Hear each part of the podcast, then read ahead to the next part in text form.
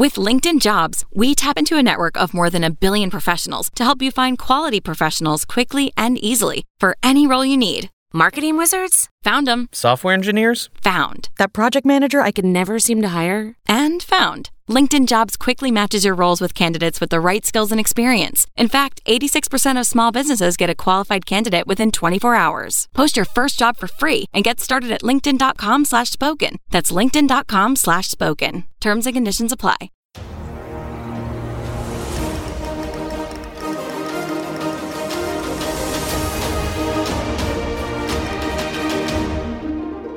Hello, everyone, and welcome to another episode of Lords of Limited. My name is Ben Warney, and joining me on the line, as always, is Ethan Saks. Ethan, we are here for chapter two of the Paternity Chronicles. It is good to see you again. Good to see you as well, my friend. Um, so much time has passed, and I think now is a good time to let our listeners know that since this is going so well, we are going to now be releasing daily podcasts. oh my God, no! Correct? No, definitely not. yeah, we are. Uh, we're here, December twenty seventh, and we're sending off bro in classic Lords of Limited fashion with our fifty takes in fifty minutes episode. I've gotten a lot of feedback in the past year about our 50 takes episodes and they're sort of just a happy accident of like we started doing this for OG Dominaria for our 50th episode and then I think skipped a set and then decided, hey, this is actually a pretty good way to summarize the formats.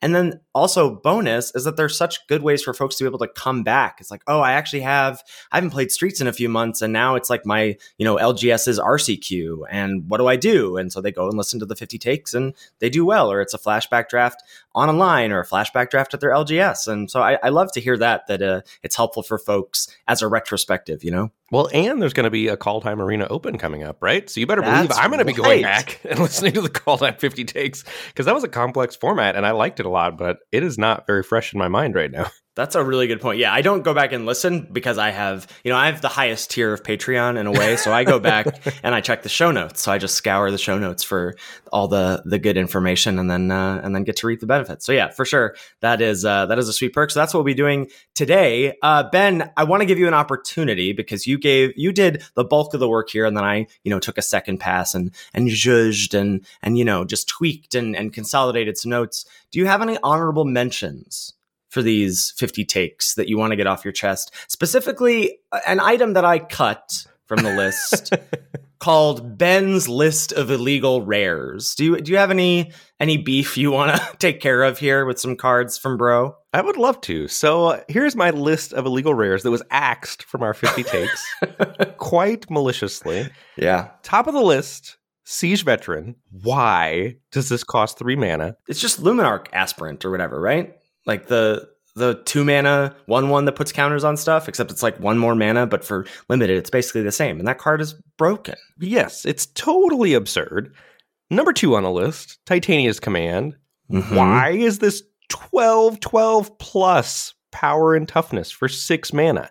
It is totally unnecessary to make two eight eights and then also, I guess, two four fours. I'm inflating in my mind what the card actually did. But man, it was so hard to beat. I think I beat Titania's Command once, all format, and conceded many times when it was cast. Card is very upsetting. Gix's command. Why mm-hmm. does this need to be a board wipe plus a benefit to you? Or if the board doesn't need to be wiped, why not make it bring back two creatures? Like it's so versatilely good. Yeah, and if you want to see someone have Siege Veteran, Titania's command, and Gix's command in one deck together, be on the lookout for Rares versus Reanimator, a Lords of Limited showdown on the Channel Fireball YouTube. That was a good match of Magic the Gathering. Sure was. All right, continue, sir. There's so many other cards that just snowball or end the game. Skystrike Officer, why does this need to snowball so hard on three mana? Tyrant of Kher Ridges, we need more flying dragon flame tongue Kavus in the world. Wurmcoil Engine, colorless 6 6, Death Touch, Lifelink. You want to kill it? Oh, wait, I'll take two more creatures with those abilities, please. Portal to Phyrexia, you had a board? Oh, wait, no, you didn't. Oof. I hate the rares. I just started looking down the 17 lands list, and then my blood pressure got so high, I stopped after Portal to Phyrexia. There were like about 20 other cards I wanted to list, and then I realized, oh, this is terrible. So thank you for letting me get that off my chest. That was a lot of pent up anger. I, I yeah, you're the uh, the the decibel and the pitch level of your voice slowly began to escalate as you got up the list. You had me. I, I was I was in your corner until you got to Portal to Phyrexia. It's a nine mana mythic. How how mad can you be? You know. But the game's done. I mean, yeah, it's sure Portal's fine, but the game is just over when your opponent casts it, unless you had tokens. So here it's it's very funny, and I, I know we're going down the rabbit hole just a little bit here. I promise we'll get back on rails. We'll do our housekeeping. We'll we'll get to the fifty takes.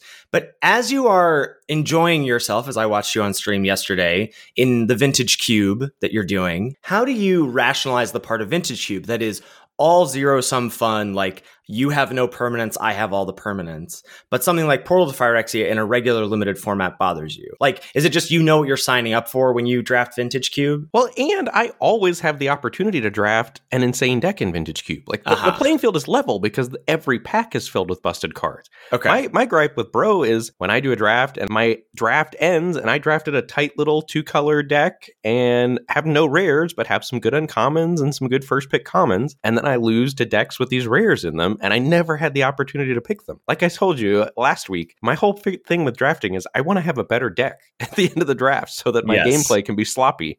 And I think in formats that have tons of great rares like this, I have less of an advantage in general at the end of drafts. Look at you go, just like training for reality competition television by saying last week to an episode we recorded 24 hours ago. I mean, I'm a professional. What can I say? Just a professional. Absolutely astounding. Okay, so a couple housekeeping things before we send Bro off in Lord's Limited fashion and Ben can shut the door on this nightmare of a format for him. First things first, let's talk about the Patreon page. Patreon.com slash Lords of Limited is where folks can go to get back to the show if they so choose. The show, of course, will always be free, but we got some sweet perks along the way. You get access to the Lords of Limited Discord. If you're in the middle of the arena decathlon and you're like, oh man, what deck should I be playing? I want to be talking to a like minded group of limited individuals and try and spike these constructed events. The Lord's Limited Discord is for you. And Phyrexia All is One is just around the corner. Another great time to get in on Lord's Limited Discord. Uh, as you move up the reward tiers, you get access to the show notes in advance of the episode, get access to the show a day early.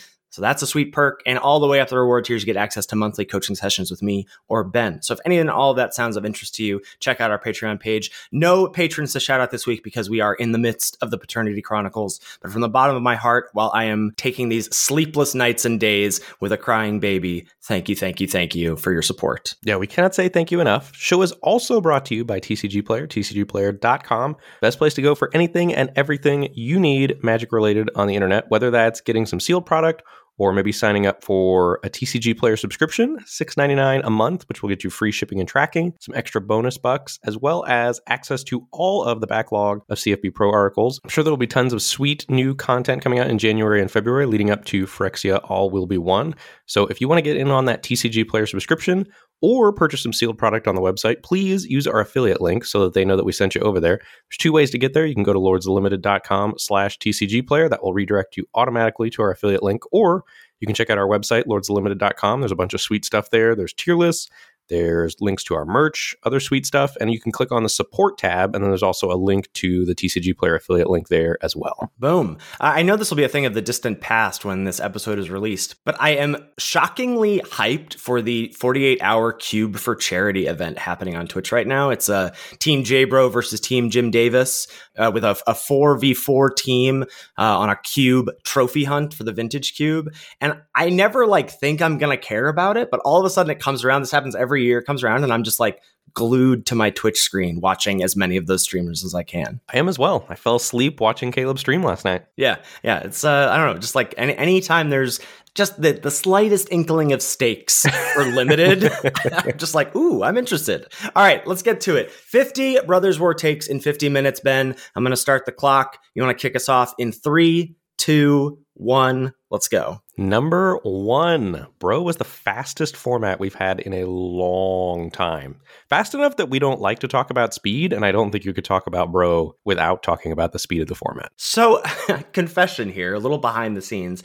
I almost wrote a like addendum bullet point and wrote, Was it in our show notes? So, so talk to me about this because I, I do think there is a little bit of best of one versus best of three happening here, but I know you dip your toe plenty into best of three as well during this format. So just talk to me about what you mean by it being the fastest format. Because a lot of times, you know, in recent sets, we're just like, eh, speed isn't important to talk about because every limited set you have to get on board. Your curve is important, two drops are important, etc. So what makes this format specifically unique in that way? It's hard to put my finger on, honestly, other than that I can tell you with great certainty anytime I tried to durdle without respecting getting on board, I just insta lost to the worst, clunkiest cards with power and toughness. I mean, I don't I don't know if it was because there's such a high density of three ones that were attacking you early Hmm. easily or just cards with stats for undercosted mana or unearth like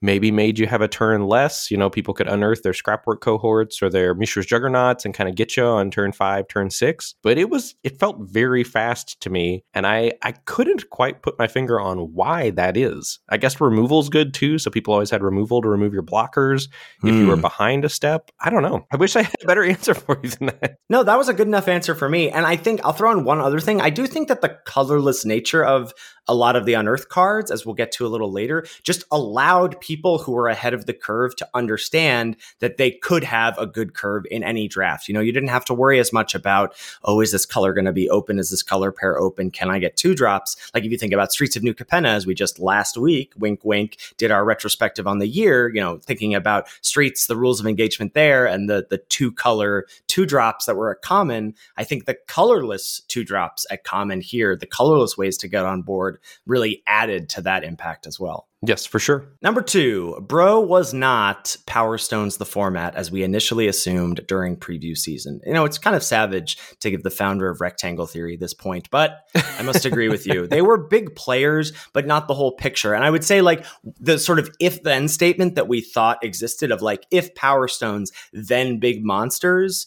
It was if Power Stones, but it wasn't then big monsters. It was then Mana Sinks, then Unearth or whatever, you know? Like, it, Power Stones and only some ways to make power stones i would say were impactful Right, but they were still very good. I mean, the cards that were good that made Power Stones were great because you could use, you know, that stuff on paying for unearth costs or just Yeah. literal rectangle theory, like as pieces of cardboard to sacrifice to other things for very good effects. It was important to have disposable things on the battlefield for so many of the premium cards. for sure Number three.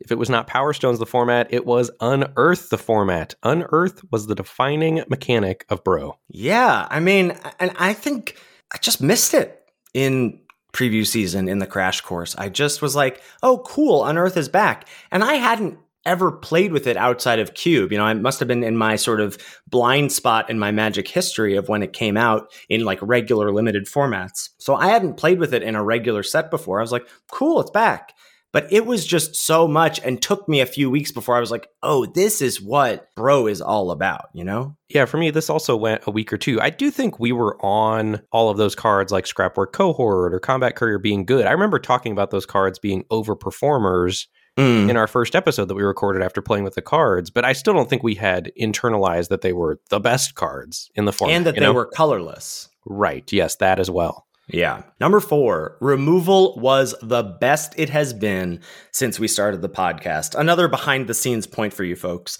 I think I consolidated about five bullet points about removal into two in the show notes here. So this is one of them. And that just goes to show how prevalent this was for us, how important removal was. And as we'll talk about later, even the sort of, you know, offshoot or clunkier looking removal spells that we often see in various colors were good. I mean, what did you say last week? You were like, I love casting Epic Confrontation. What a far cry from some uh, green fight or bite spells we've seen in the past where you've like, you know, gone on a soapbox about them being unplayable. Yeah, that's funny. Normally, I do hate the green fight spell with a burning Yeah. passion. I, Epic Confrontation was my jam in this format. What can I say? I played green way too much. yeah, I mean, I think it, it was good. I mean, Green had two fight spells, not bite spells, and they were both pretty darn good. And I, I think, you know, as you as you go all the way down the list of like, well, what's like the clunkiest, least playable removal spell I'd want to play, and you'd still probably put in your deck. I talked about putting Goblin Firebomb in multiple decks in this format just because I was like, need a way to interact, got some power stones, whatever. This is a five mana removal spell in my deck. And sometimes you just got to do it. Um, so I definitely think that removal was so, so important. I mean, not only for removing, you know, cheap threats. So if you were trying to go late with something like Disfigure, but for just being able to have answers to those game breaking bombs or to disrupt engines. Completely agree. And I also think despite how important removal was, it's interesting to note that the best cards to pick early were still cards like, you know, Scrapwork Mutt and company. That creatures mm-hmm. still were the best creatures still were higher picks than removal, even though removal was so important. Because of how well those creatures stacked up against removal, right? You never wanted to fire off excavation explosion on a Scrapwork Mutt or a Scrapwork cohort. You're like, what the heck? They're, yeah. Like that's just coming back for more later. Right. You just get two for one. Yeah. Number five, despite having numerous bombs, the retro artifacts were definitely a net positive for the format. I, I cannot believe I don't have to fight you on this point. No, they're, they're definitely, this is not even close for me. They're definitely good. I mean, Wurmcoil Engines, a bit egregious, Precursor Golems, a bit egregious, but all in all, the retro artifacts definitely made the format way more fun. Like they did so many things to enable getting on board early, having disposable artifacts. They did cool things with each other. They did cool things with some of the weirder rares that were actually in Bro. I, I just think this or the Mystical Archive from Strixhaven, almost anytime they do something like this, is just going to add variety and depth to the drafts in the format. And I think that's a good thing. Yeah, I, I, couldn't agree more. I'm, I'm glad you mentioned precursor golem, so I get to get on my soapbox just a little bit for a second. Which is that I cannot tell you how many times someone in Twitch chat would be like, "Do we have anything in our deck that like makes Twitch makes precursor golem good?" I'm like, "No, I'm sorry, I don't have Gaea's Gift in my deck. I just have a five mana nine nine over three cards. Like it's just good. You don't need to combo with it. People be like, should we play Tawnos Tinkering to go with Precursor Golem? Like, absolutely not. Can I just play my five mana nine nine that's colorless? Um, totally agree. Love this. Love the Mystical Archive. And please do not like start trying to do this for every set so nice to just have it like once every two years as a really cool limited treat, I think. Yes, agree with that for sure. Number six, Bro was definitely a board presence people format that rewarded being proactive. I mean, this goes back to the fastest format we've had in a long time, but like I mean, boy, howdy. You, it, this format will t- not only teach you about deck building, but it will teach you about getting on board early and often. Yeah. And I think somehow I managed to lose this along the way towards the end of the format. you know, after we, we stopped for the arena open and doing a little cube and then coming back, I just, I knew it was a rule, but I don't think I knew how important it was, or I'd forgotten how important it was, or I was trying to go level two when like the level to be on that's the best is still just level one like just getting on board is still better than trying to you know play black green life gain with a bunch of commons and uncommons that sort of thing so yeah definitely get on board early and often for sure number seven Almost all of the unearthed cards were colorless if you drafted your deck appropriately. Amen. I think I would put 10 of the 12 as colorless. I'd leave Heavyweight Demolisher and Yotian Frontliner. Is that the one drop? Yes. I'd leave those as not quite colorless, but the other 10 for sure is just like as the more you shift your mindset to these are actually colorless cards, and then somewhere along the way you'll pick up a way to fix for them, whether it's an evolving wilds, fetching a mountain for a couple mutts, whatever, a couple mutts and a Mishra's research desk, but like just being able to shift that mindset and delay your decision and just put those cards in as many decks as possible ups your win rate. Preach. Number eight, Fixing was scarce in the format, and yet such an important piece of like making these quote unquote colorless unearthed cards splashable, you know? Yeah. So we had Sentinel Stalwart as the green 1 1 that could tap an artifact or creature along with it to make a man of any color. You had Evolving Wilds to go fetch up a basic, and Energy Refractor to filter mana through. That was the two mana artifact that ETB drew a card and let you pay two mana to make one mana of any color. And I think, honestly, all three of these were excellent. I think I would put Evolving Wilds 1, Energy Refractor 2, Sentinel Stalwart 3. Is it blasphemy to put Sentinel Stalwart third on this list? I think it's blasphemy to put Energy Refractor second on this list because number nine, speaking of, the Golden Egg Award goes to brrr, Energy Refractor. Da-da-da. Love that card. We've teased this quite a bit, but yeah, I still think I'm on Energy Refractor over Wilds. And to go back to the previous point, no, I don't think it's blasphemy to put Stalwart third there just because colorless, baby. I mean, I think you want to, you know, the more you get to lean into that colorless nature of the format, the more you get to delay the t- decision. And not that that's correct for every single draft you do, but having that as a tool in your, your toolbox um, is really important. But yeah, Energy Refractor does it all. You want to fix your mana for unearthed cards? Check. You want to draw an extra card a turn if you're in that blue black deck or have some synergy pieces for that? Check. You want a disposable artifact on the battlefield to sacrifice? Check. You've got a Yotian Dissident and you want an artifact to enter the battlefield and replace itself? Check. What can't this card do? It really is an awesome glue card. Very, very, very good.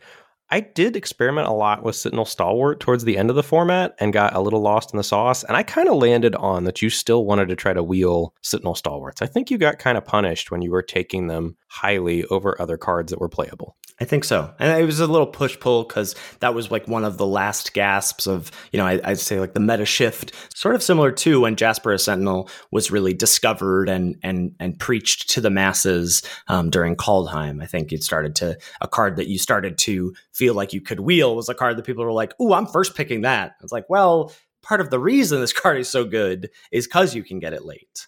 For sure. Number 10, the color power rankings for this format are red, greater than black, greater than white, greater than green, greater than blue. We had no discussion on this point. Are you are you not fighting back at all? I'm not fighting back. I, I still, for me, feel like it's a Jund format, but I don't think that means that white can't be ahead of green. Yeah, I just felt more and more towards the end of the format. I do think green is my most drafted color, which is a little embarrassing. Like if you looked at my top commons, but I just felt more and more as the format went on that green didn't play great with artifacts unless you paired it with white. Interesting. Yeah, I did not feel that way, but maybe that was just because I was taking Mask of the Jadecrafter so absurdly high. Oh, I took that card absurdly high as well. That card's a house. Yeah, an absolute house. Um, but yeah, but I'm into this, and I think white deserves um, its day in the sun there, and we'll talk about white a little later as well, just in terms of what it provided especially at common in this format as a failsafe. Well, and I also think blue, I think initially was way behind in the power rankings.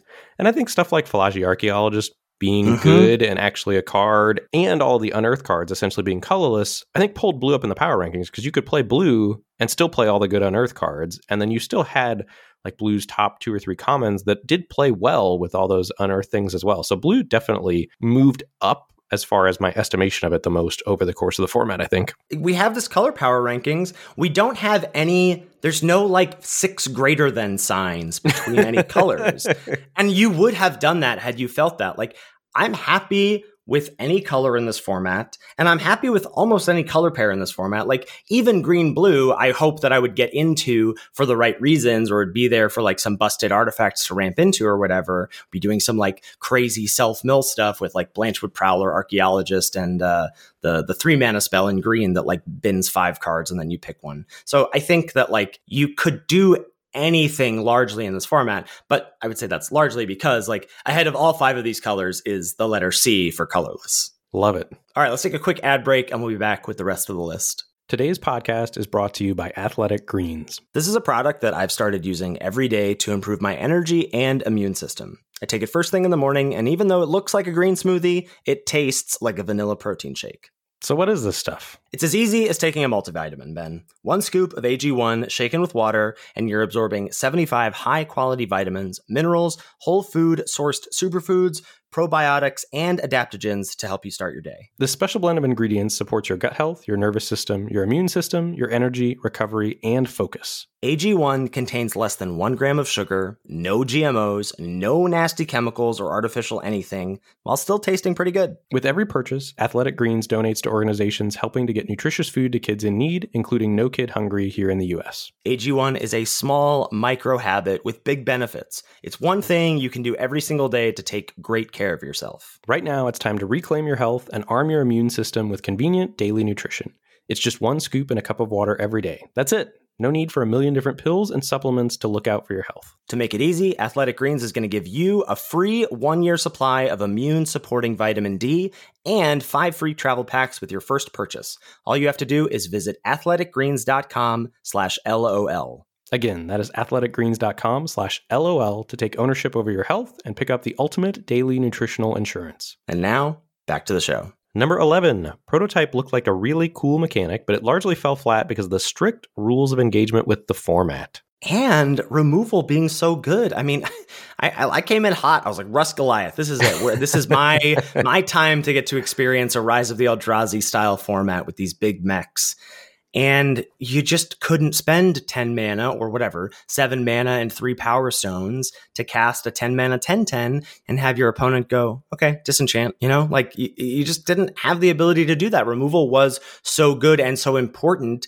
and so playable, even the like dregs of removal was playable, that you couldn't do a sort of eggs basket style archetype. Yeah, completely agree. And honestly, kind of a bummer that prototype fell flat. I think that was the mechanic I was most excited for after Power Stones going into the format. Like it was Power Stones prototype, Unearth was kind of a distant afterthought. And that's just not really how it panned out, which is fine. I mean, happy with the format the way it was, but interesting to see that that was how things shook out. It was basically like, I, would say Combat Thresher. That's the, the white double striker at Uncommon. That was like basically the only non rare that I was happy with. Like even Boulderbranch Golem, I, I was against the masses on that card. Not that I didn't like it, but I found it much closer to filler than something I was like seeking just because I was so, it's like, you don't only have so much room for cards that are that expensive in this format because there's so much to do with your mana, you know? Ooh, I'm with the people. Love a Boulderbranch Golem. I know.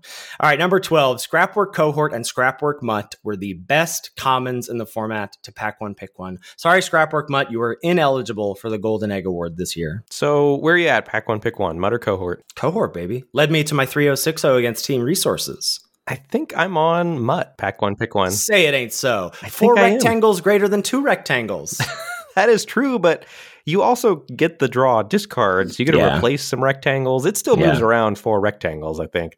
That's true. And, and it's two mana versus four mana, which mm-hmm. is just so important in the format to get on board. I, I, I think Scrapwork Cohort is more powerful, mm. but Mutt getting lower on your curve, pack one, pick one, feels so much nicer to me. I don't think I had quite as sinking of a feeling as when my opponent played turn two scrapwork mutt. It's just such an annoying card in the context of the format. And cohort is like really good and really good at stabilizing you and probably more powerful. But I didn't quite have that same sinking feeling when scrapwork cohort came down on the other side of the battlefield. Yeah, I think that's fair. I, am not like I don't feel strongly. I think I'm I'm gonna you know you know me. I'm a big data boy. Got to stick with the data and go with cohort number one. But both of these cards are the clear pack one, pick one commons of the format. Number 13. The cycle of self mill creatures went up in value if you picked unearthed cards aggressively and planned to build your deck around them. Shout out to In Order. Airlift Chaplain in white, Fallaji Archaeologist in blue, Blanchwood Prowler in green, Ravenous Gigamole in black, and Tomakul Scrapsmith in red. These cards are great. And I, I, think, again, part of the reason these cards are great, aside from Chaplain, but even Chaplain goes later than it should, I think,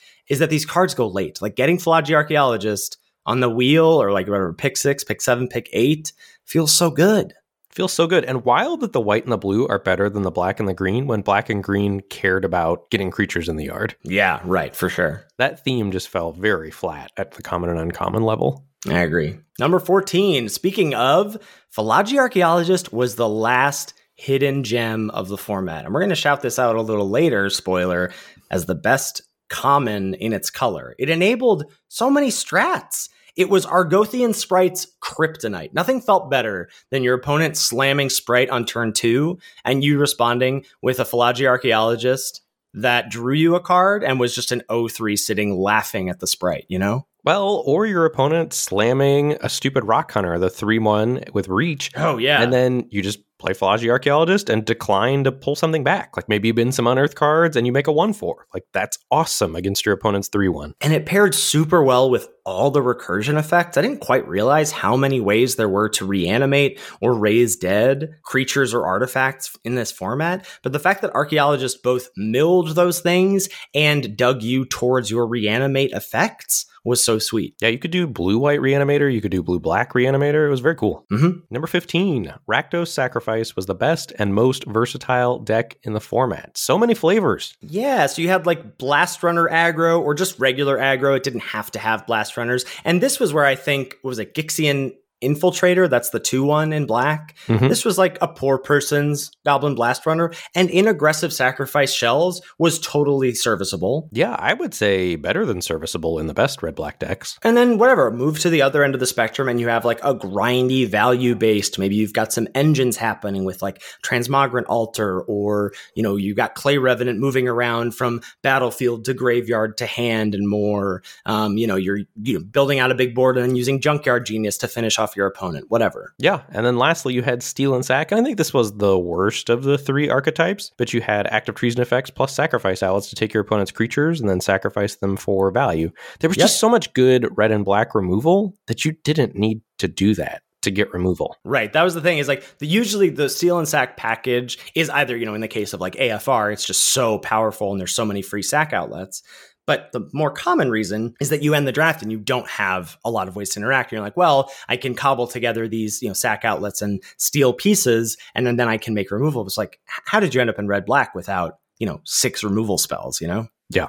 Number 16, several commons and multiples led to very specific decks on their own. Shout out to, I would say this is, you know, the, the triumvirate at common here. We've got Mightstone's animation in blue Goblin Blast Runner in red. and Warlord's Elite in white. And I think, you know, once you had honestly two copies of these, it started to shift your pick orders. You know, your Warlord's Elite, you're like, okay, gotta lower that curve. Now I'm looking for the survivors of Korlis, and uh, now I'm looking for as many like one mana and two mana artifacts. I want the Combat Courier, I want the Yotian Frontliners, just so I can spend just three mana on this Warlord's Elite and dump it on turn three. Right, and Goblin Blast Runner, you're picking up those bitter reunions aggressively, maybe a little more aggressively than you would. Mightstone's animation, just artifacts the cantrip, ETB, or make some power stones. All three of those things, once you got multiple copies, really wanted you to do what they say on the card. Mm-hmm. Number 17, the best colored common of each color. In white, Airlift Chaplain. In blue, Fallaji Archaeologist. In black, Overwhelming Remorse. In red, Excavation Explosion. In green, Argothian Opportunist.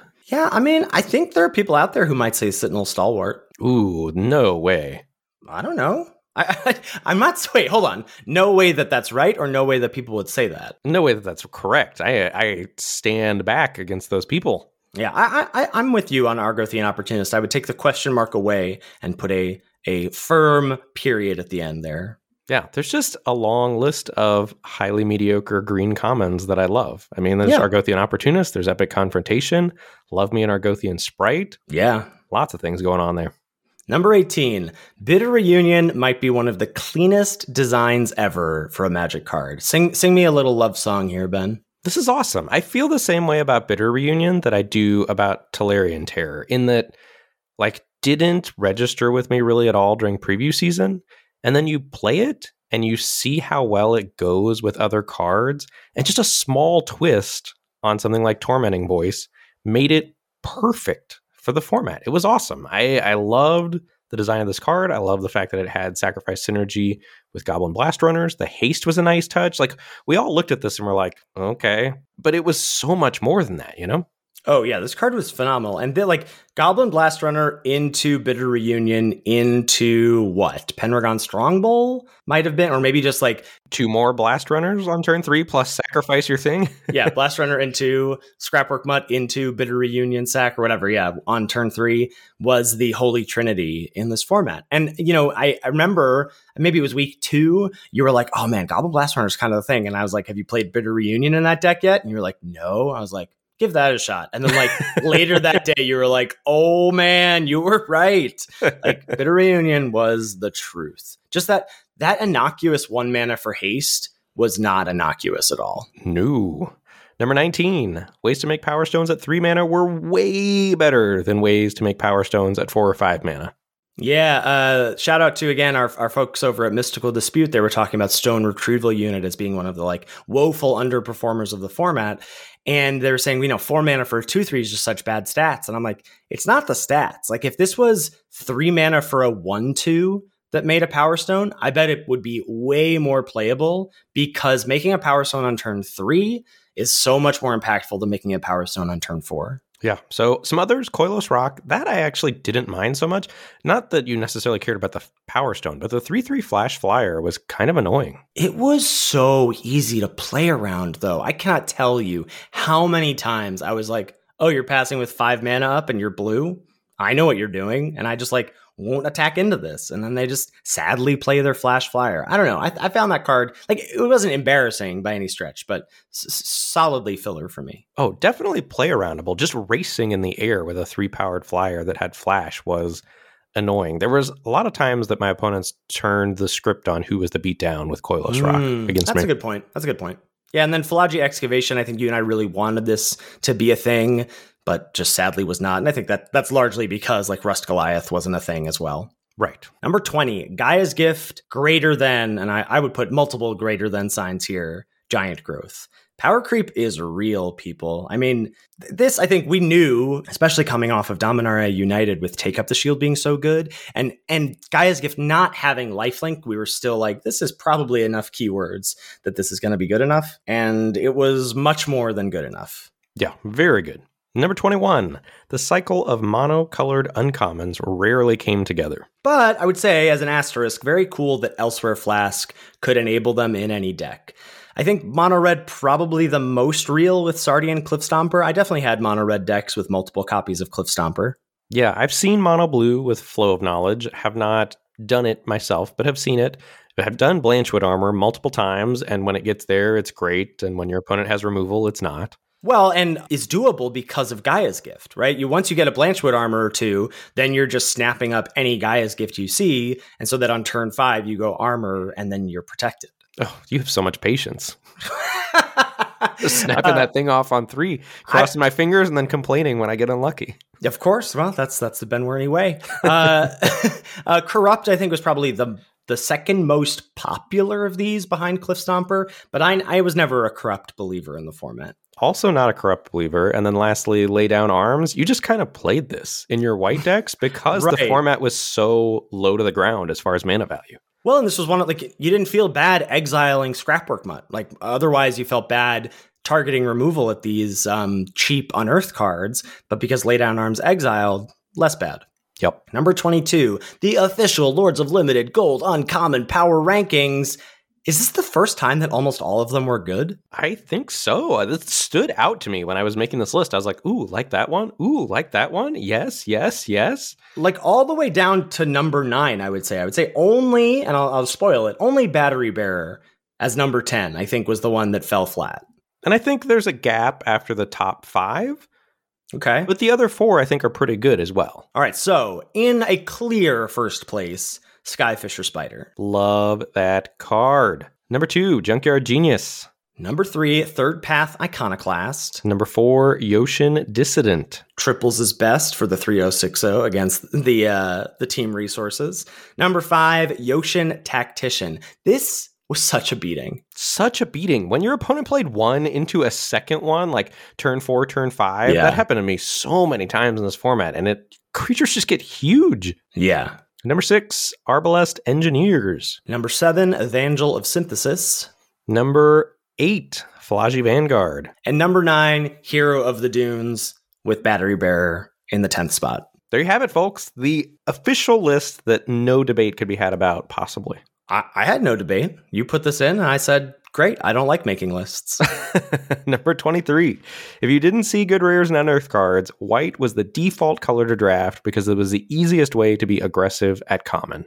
Here's how I know Ben is trying to internalize something for himself. Is that this was the other point that came up about four different times in his initial pass of the 50 takes for this episode. So really trying to hammer it home. Look, if I'm not doing the dirtily stuff, if I'm not doing the unearthed multicolor stuff, white is the place to be. Yeah, I mean, it was a struggle to get to 50 takes, folks.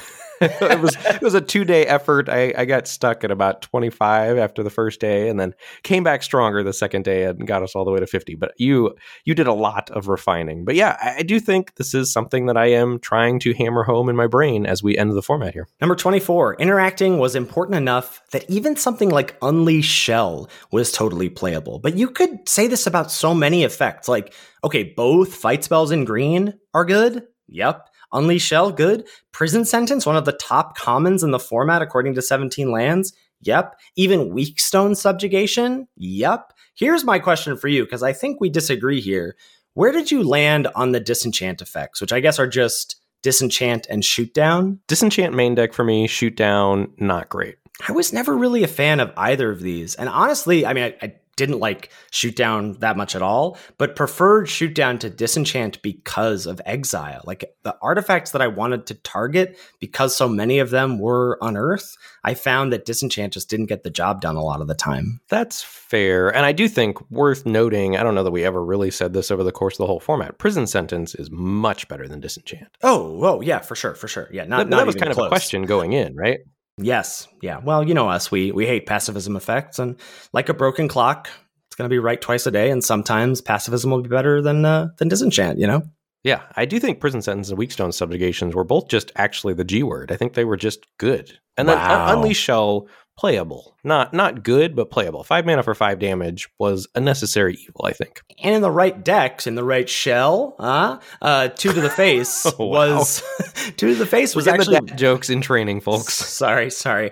Two to the face was actually really important. Number 25. You could go infinite with Staff of Domination plus Cradle Clear Cutter plus a way to pump its power like Giant Growth. I, I never got to do this. I never. The only times I ever saw Staff of Domination were in Pack Three, and it was like too late to try and do the thing. Yeah, I never did it either, but classically on brand, I had it done to me a couple of times. But I, I guess what I heard was that on Arena you couldn't actually go infinite because the rope would get you. Oh, for sure. Yeah, the rope would get you. Number 26, efficient combat tricks were very powerful in proactive decks. We've already sung the praises of Gaea's Gift, but I think worth shouting out Whirling Strike, which is the plus two plus oh first strike trample trick, and Military Discipline as the one mana aura with flash that gave plus one plus oh and first strike until end of turn. Number 27. Clay Revenant was an important piece for a lot of engines. Yeah, so I mean, I was still a fan of the blue uncommon Urza Looter. Um, so that plus Clay Revenant, you could get yourself down to just a single black to make a Power Stone every turn and draw a card. Transmogrant Altar, though I did fall a little low on this card. You know, it came in came in very low. You like this card. Then week one, I was like, this card's awesome. And then slowly dipped down, down, down, down as the format went on because I think Altar was just at, at the end of the day too slow. If we again to go back to this sort of unattainable description of why the format was fast, I can only point to certain anecdotes, and Altar feeling too slow is one of those. And I think my favorite of these was Fauna Shaman plus Clay Revenant being able to repeatedly tutor for any creature in your deck. Well, and Fauna Shaman was just amazing because most of the time you had a bomb rare to go get. Even if you didn't have a Clay Revenant, Fauna Shaman was a house in the format. Well, and on Earth with Fauna Shaman felt so good. Ooh, that too. I, I, got, I got a shout out, uh, but you didn't even talk about this in the What on Earth episode. We haven't talked about this yet. I got to shout out my favorite underrated card in the format, which is Disciples of Gix. This is the four black black uncommon four four that bins three artifacts when it comes into play. I absolutely love this card, and I cannot understand why it has such an abysmal win rate. I could tell you that it's not a very good card. Would that convince you? It is a six mana four four that draws you three cards. You cannot convince me otherwise. The card is a beating. It's so expensive. I literally never saw this card all format long. Wow, I don't know what to tell you, buddy. Um, but yeah, I think Clay Revenant was really a nice piece, and honestly, you, you rarely wanted it to hit the battlefield. The ideal scenario was it like bobbing back and forth between your graveyard and your hand. Oh, absolutely. Number 28. The Urzatron creatures were way more meme than dream. Except in the LR versus LOL showdown, Taste It Marshall. Uh, yeah, you got to live the actual dream, which was Mine Worker on two, Tower Worker on three, Power Plant Worker on four. Yeah, it was awesome. Uh, I do think Tower Worker was the best of the bunch. Would you agree? Um, they're all terrible. I think Tower Worker was the only one that I would play outside of this sort of like, you know, terrible package of cards. But like, you know, in an Urza deck, I was happy to play like a self assembler and a Tower Worker, for example. Yeah, I I would say Tower Worker is the most playable on its own. Yes, I agree. Yeah, ramping from three to five, one three with reach, etc. Number 29, your opponents will have removal and you need to plan accordingly. Again, how many times can we shout out Gaea's gift in this 50 takes? But such an important piece there. And I think that's true, right? This chain reaction of everyone has important cards, removal gets way better. And so, because removal is being played by everybody as often as possible, protection spells are really premium. And they existed. Gaea's Gift and Loran's Escape really gotcha. Yeah, and then ways to rebuy as well, stuff like recommission or emergency weld. All those type of cards went way up in value the better your cards were. So the more you have some siege veterans, the more you have those Sky Strike soldiers, the more you want these ways to rebuy them and find them and protect them. However, number 30, Ashnod's intervention is not a supernatural stamina variant. Unplayable. Yeah, this is the black plus two plus O. Or does it even do plus two plus O? I don't know. All right, never mind. Whatever. Unplayable. Moving on. Number 31, Levitating Statue was the best build around uncommon in the format. Boom, baby. Yeah, I think I'm in for this. This card was great. This card was great. Best build around of the year it won. In That's our, true. in our best and worst of 2022. How could it not be the best in the format? Two critics raved. Best build around of the year. But seriously, uh, this was essentially colorless. I think if you built your deck right, could go in many different color pairs, and all you needed to do was get it to a 2 2. That was one non creature spell before it was a real magic card. And then a 3 3, it's very good. So you didn't even have to go all in on it necessarily, but you also could just go super deep on it. And I think its best home was in a heavy blue deck with Fallaji Archaeologists to help find it. Yeah, I buy that for sure. Number 32, Over the Top and One with the Multiverse were great ways to meme later in the format. Over the Top? Say it the ain't top. so. Have you not cast that card? No, it seems terrible to me. seems terrible to even me. No, that's so good. You make power stones and then you have a bunch of permanents. It goes perfectly with rectangle theory. How have you not played this card? I don't know. It just seems so bad to me. No, you put just useless rectangles on the battlefield and then cast over the top, flip your deck over, and it's also one of the quickest ways to deck yourself to start doing loops with uh, the stupid 2 5 that could put things on the bottom of your library. Loved over the top. We'll be getting to the quote stupid 2 5 in just a few points, sir. Number 33, moving onwards. Sentinel Stalwart plus Howling Mine literally let you build your own personal Howling Mine. Yeah, this was sweet. I hadn't even thought about this, and this is just way more dream than meme, right? Because once you saw Howling Mine, you go, okay, I'm gonna grab a Sentinel Stalwart or more and gonna be able to turn this on. And I got to do this once, and it was awesome. I did this several times. You could also do Howling Mine plus Mightstones animation and start beating your opponent down with your Howling Mine. That was another cool way to do it. Or Alloy Animist as well, and uncommon. Yes. Number 34, Rock Hunter has reach. I attacked so many 2 2 levitating statues into Rock Hunter at the end of this format. What are, what are we gonna do with you? When when will we get the New Year's resolution of? I'll, I'll, I promise to read cards. I'm going to play tighter. It's going to happen. 2023. All right, we'll see. It's definitely not. 35. Cantripping artifacts from the retro artifacts were very important to have as sacrifice fodder. So we had Elsewhere Flask, Ichor Wellspring, Chromatic Star. Those are probably the best of the bunch because they cantripped on ETB or when sacrificed elsewhere in the case of Star. That was what made Star so good was like you played it and then you could sacrifice it not just to itself, right? You could sacrifice it to Strongbull, sacrifice it to Junkyard Genius, and still get the benefit of drawing a card. I thought that was actually the most annoying, though, right? Because usually you want the card up front. Yes, for sure. And I'm I don't think it was. I don't think Star was the best of those three. I think those three were the best of the bunch. Yes, I agree. Number 36, Soul Guide Lantern and Graveyard Hate in general was very strong. And I just remember being so impressed by Soul Guide Lantern. I was like, oh no. This is uh what was the call called? The uh the five mana three four that ate people's graveyards from Midnight Hunt. I was like, oh no, this is just a one mana version of that. Like comes into play, snags an unearth card, no fun for you. But that just pointed to how good hating on graveyards was in general. Yeah, there was Unearth, there was all the graveyard recursion. Ashnod's Harvester also was such a backbreaking two drop when your opponent was on the play and you were doing some of the Unearth shenanigans with those self mill creatures. Carrion Locust, like playable, the 2 1 flyer Yeah. that nabbed a card on ETB. I mean, not good, but annoying when it hit. For sure. I mean, one of the most frequently sideboarded in cards for me in best of three if I wasn't main decking it. Yeah, I'd buy that. Number 37. Keeper of the Cadence loops were hard to come by. There it is, the stupid 2 5. There's the stupid 2 5. I mean, I, as much as I really, like, I, you know, this card was spoiled. So Clay Revenant was spoiled. Ben was like, well, this is going to be Ethan's most drafted common. And then this card was spoiled, and people are like, loops. And it was really hard because it couldn't put itself back. So usually with these kinds of effects, you're like, okay, once I grab two, they can like loop each other. But you couldn't do that because this could only put back artifacts, instants, and sorceries. That's what Swiftgear Drake is for. Yeah, but that's so awkward. Did you ever have to build like the worst loop engines of Swiftgear Drake plus Hoarding Recluse? I never did Swiftgear Drake plus Recluse, but I had Swiftgear Drake alongside Keeper of the Cadence several times. Yeah. I mean, but that's so awkward. How funny is that that Swiftgear Drake, a five mana 2 4 flyer with haste, evasion, and haste, was only really playable for loops, for like the most dirtiest opposite of flying and haste possible.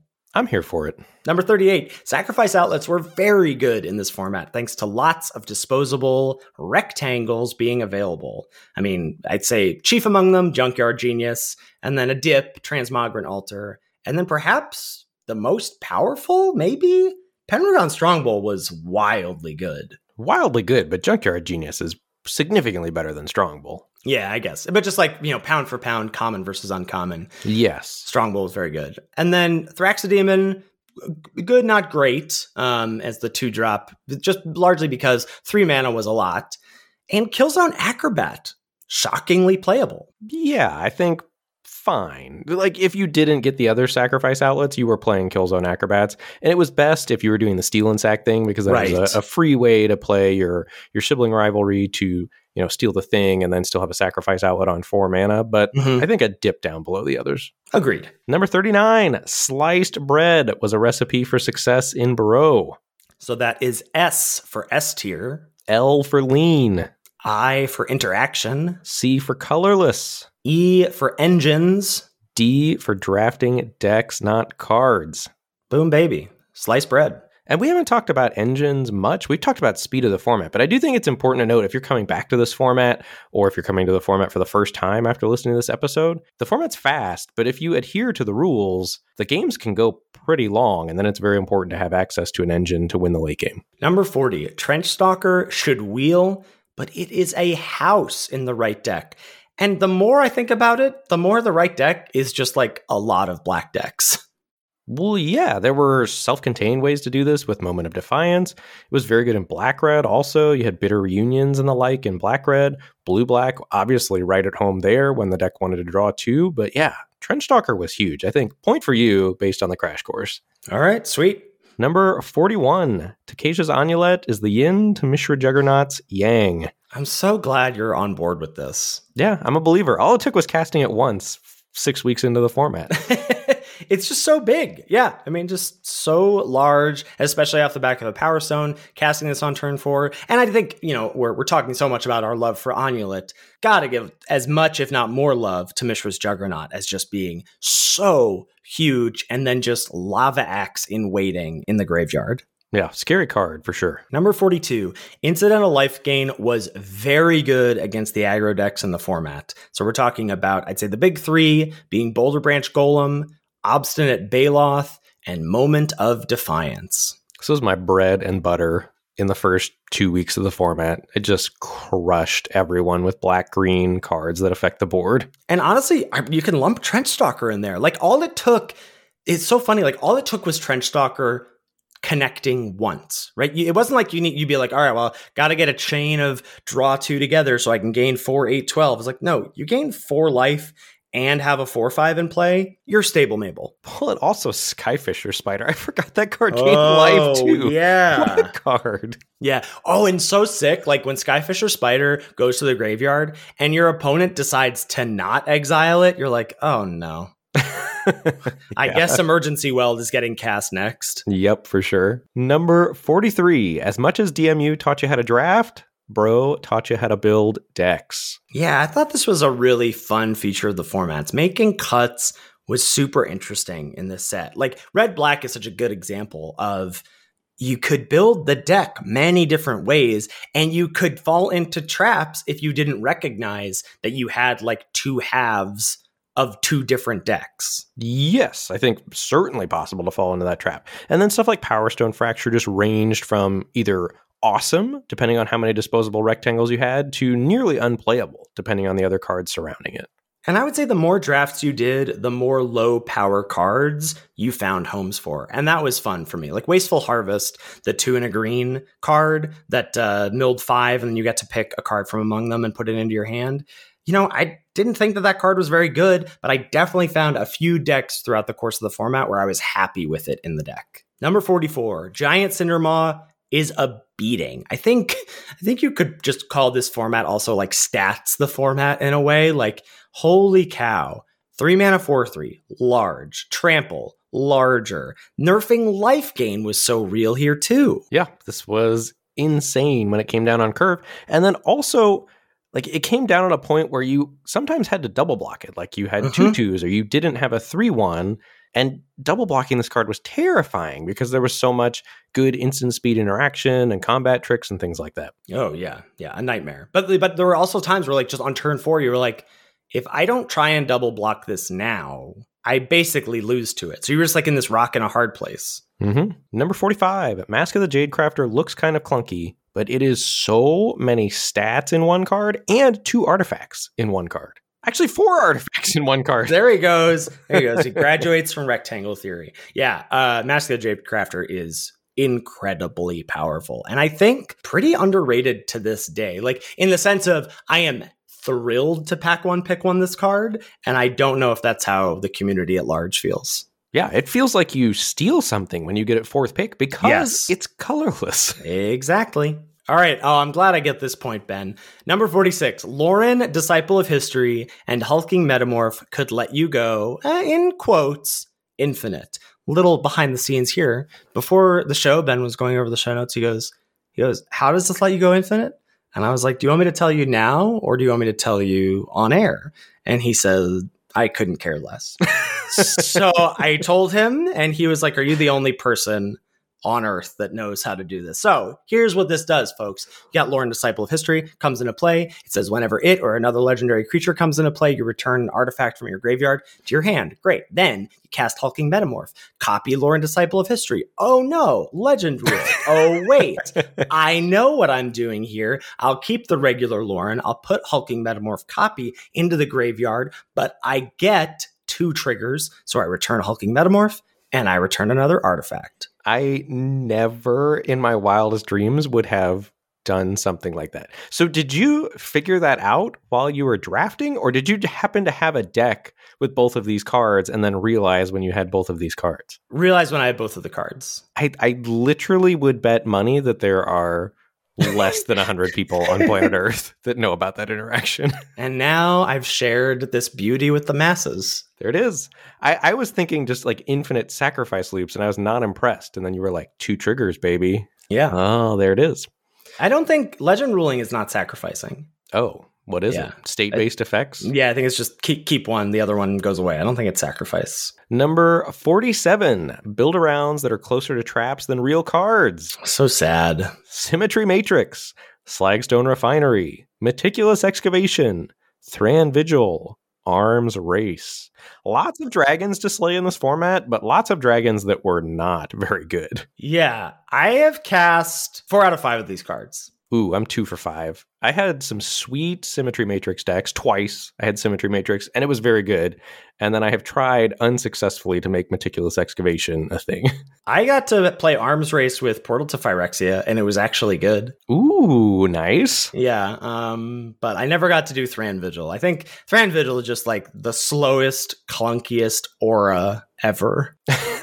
so bad. Number 48. The three pillars of drafting the format were streamlined two color decks, aggro decks, and unearth value. And I think a lot of variation among those three, but those were the three pillars. Yeah, and I think you were looking for them in the order of unearth value, aggro decks, and then streamlined two color. I agree. Number 49, because there are so many strong colorless cards or essentially colorless cards with Unearth, you should try to stay open longer than normal in this format. And I think I want to say exactly what you wrote here, which is longer than you feel comfortable. I think one of the biggest traps I saw people fall into was they would they understood that unearthed cards were colorless, and so they would their draft logs looked like, all right, I'm picking some colorless cards, I'm picking the unearthed cards, picking Energy Refractor, Evolving Wilds. And then, like, for some random reason, they got like a conscripted infantry pick nine. That's the three mana, three one that dies into a one one in red. And then they would just decide that they're red. And I was like, you were delaying the decision so well.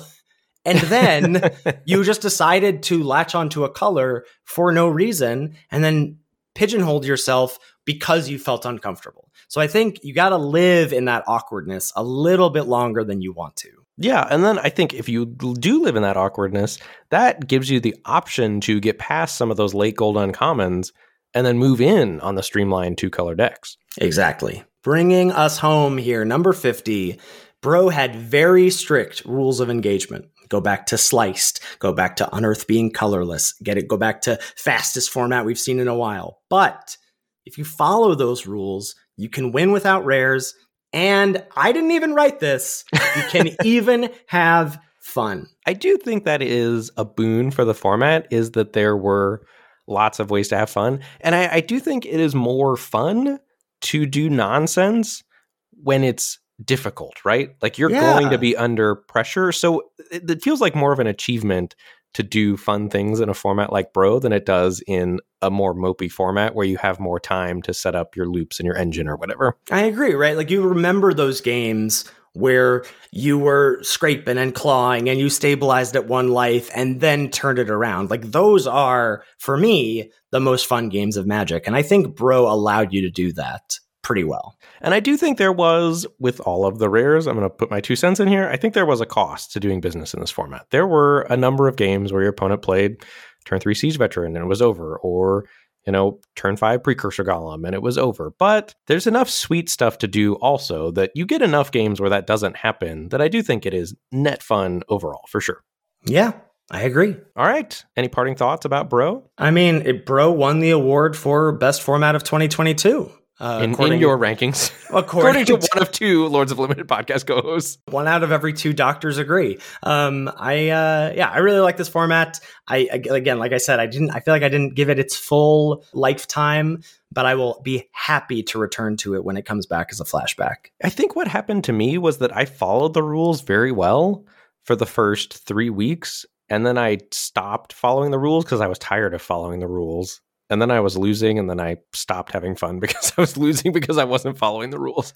I wish I was had a reason to come back to Bro right now because I do feel after recording these last two episodes on Bro, I feel kind of psyched to draft Bro, but I just am in such a good swing with Vintage Cube that I'm probably just going to keep Vintage Cubing the rest of the year. Well, you'll at the very least have the event in the arena decathlon to sort of flex those muscles during.